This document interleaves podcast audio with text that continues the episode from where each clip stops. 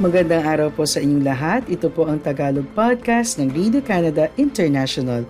Sa loob ng 10 minuto, ihahatid namin sa inyo ang ulo ng mga balita tungkol sa Canada, sa Pilipinas at sa Filipino-Canadian community. Kaya tutok lang tuwing biyernes, linggo-linggo sa aming podcast. Ako po si Catherine Dona, ang inyong tagapagbalita sa Toronto. Ang ulo ng mga balita ngayong pangatlong linggo ng Nobyembre. Matapos ang isang daang aplikasyon, Pinoy newcomer di makapagtrabaho bilang engineer sa Canada. Ang top 10 na pinakaninanakaw na sasakyan sa Ontario noong 2022. Rogers, ino ng cell service para sa kanilang mga customer sa lahat ng TTC subway stations. Ngayong biyernes, niyanig ng malakas na lindol ang katimugang bahagi ng Pilipinas.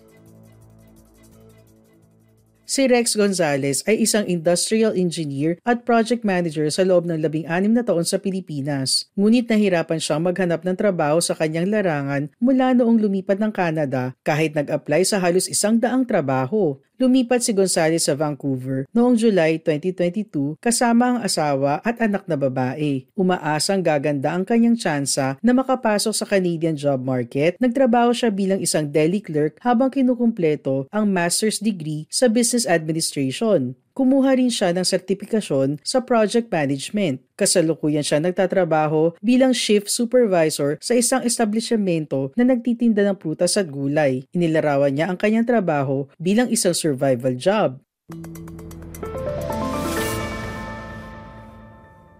Noong isang buwan, ipinakilala ng gobyerno ng British Columbia ang isang batas na nakatuon sa pagtulong sa mga imigranteng may foreign credentials na ipagpatuloy ang kanilang karera sa 29 na propesyon kasama ang mga engineers, lawyers, teacher at social workers. Ang Bill 38 o kilala rin bilang International Credentials Recognition Act ay tatanggalin ng mga hadlang tulad ng redundant language testing, gayon din ang requirement na kailangan magkaroon ng professional experience ang mga manggagawa sa Canada. Marami imigrante ang nahihirapang kumuha ng Canadian work experience sa kanilang propesyon dahil hindi pa sila lisensyado na magtrabaho.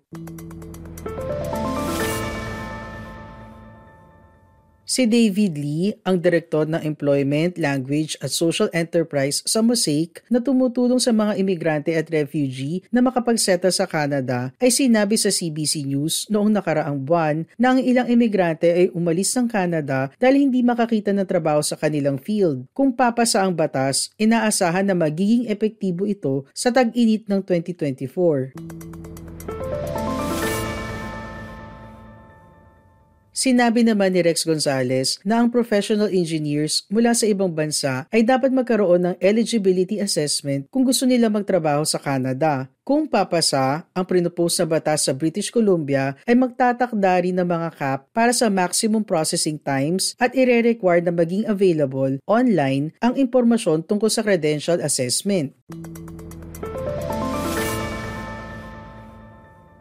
Isang report mula sa opisina ni BC Workforce Development Minister Andrew Mercier na isinapubliko noong Oktubre ang nagpakita na umaabot ng hanggang anim na buwan para sa Engineer and Geoscientists BC na i-review ang mga aplikasyon. Kung papasa, ang bagong Provincial Act ay ire-require ang regulators na itrack ang oras sa pagitan ng pagiging accredited at pagkakaroon ng trabaho. Samantala, patuloy na naghahanap si Rex Gonzalez ng trabaho sa kanyang larangan.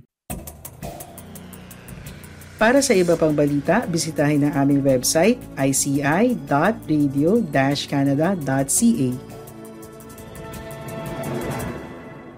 Dahil ang pagnanakaw ng sasakyan ay tumataas sa Ontario, maaaring iniisip mo kung gaano kalaking target ang iyong sasakyan. Ang Equite Association, isang organisasyon na nagsusumikap na alisin ang krimen sa ngalan ng Canadian Property at Casualty Insurance Industry ay naglabas ng listahan ng top 10 na pinakaninanakaw na sasakyan sa probinsya noong nakaraang taon.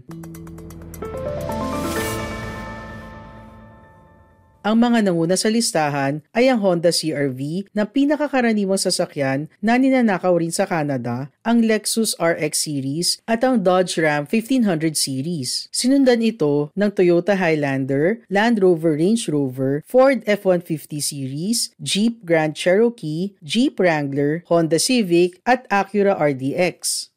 Sinabi ng organisasyon na ang auto theft ay tumaas ng 48% sa Ontario at 50% sa Quebec noong 2022. Ayon sa Equity Association, ang numero na ito ay inilagay ang Canada sa spotlight bilang isang source country for illegal trade.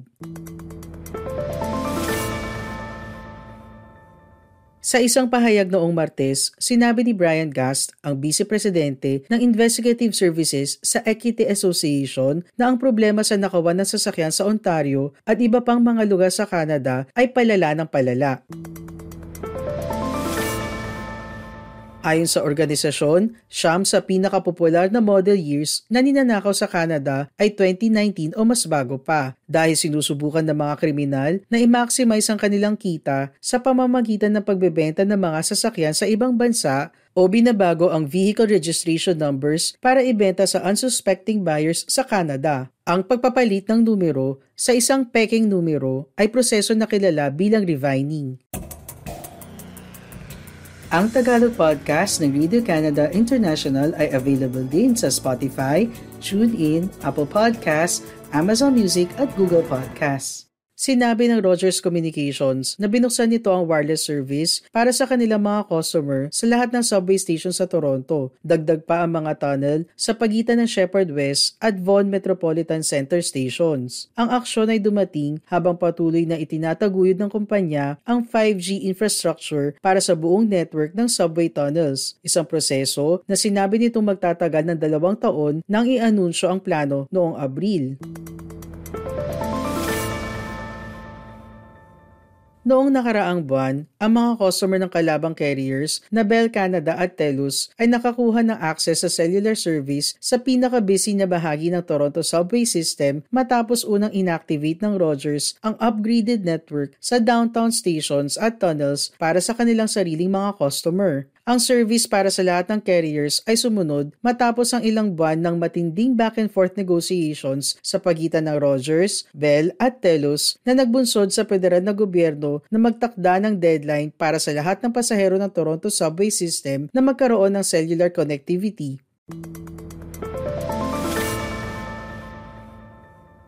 Hindi sinabi ng Rogers sa kanilang anunsyo kung makakaasa ang Bell at Telus customers ng service sa natitirang bahagi ng activated network. Nahaharap ang mga kumpanya sa December 20 deadline para makapag-negotiate ng commercial agreements upang magbigay ng service sa subway sa mahabang panahon. Mag-subscribe sa newsletter ng Radio Canada International. Magtungo lamang sa aming website, ibigay ang inyong email at makakuha ng lingguhang newsletter ng Radio Canada International.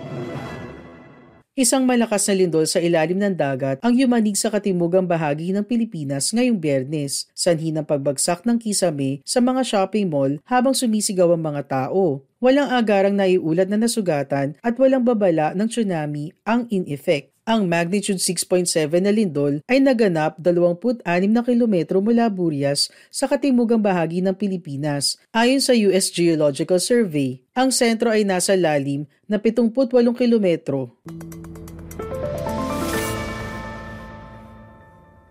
Ang mga video na ipinost sa social media ay ipinakita na bumagsak ang kisame ng dalawang malaking mall habang sumayaw ang mga haligi at ang mga tao ay nagiyawan sa takot. Inanunsyo ng SM City General Santos Mall at Robinsons Jensen Mall ang pansamantalang pagsasara. Walang naiulat na nasugatan. Sinabi ng Malacanang na inutusan ni Philippine President Ferdinand Marcos Jr. ang mga ahensya ng gobyerno na tiyakin ang kaligtasan at well-being ng lahat ng naapektuhan ng lindol.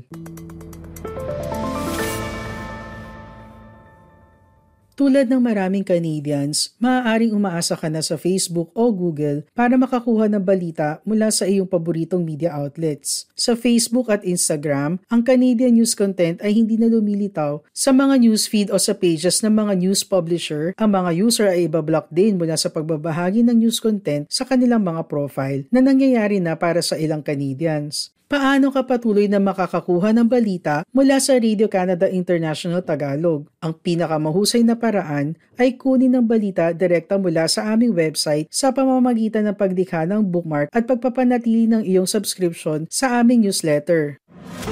Maraming salamat po sa iyong pakikinig sa Tagalog Podcast ng Radio Canada International. Lagi po kayong makinig tuwing Bernes para makabalita tungkol sa ating mga kababayan dito sa Canada. Hanggang sa susunod na linggo, ako po si Catherine Donna ng Radio Canada International.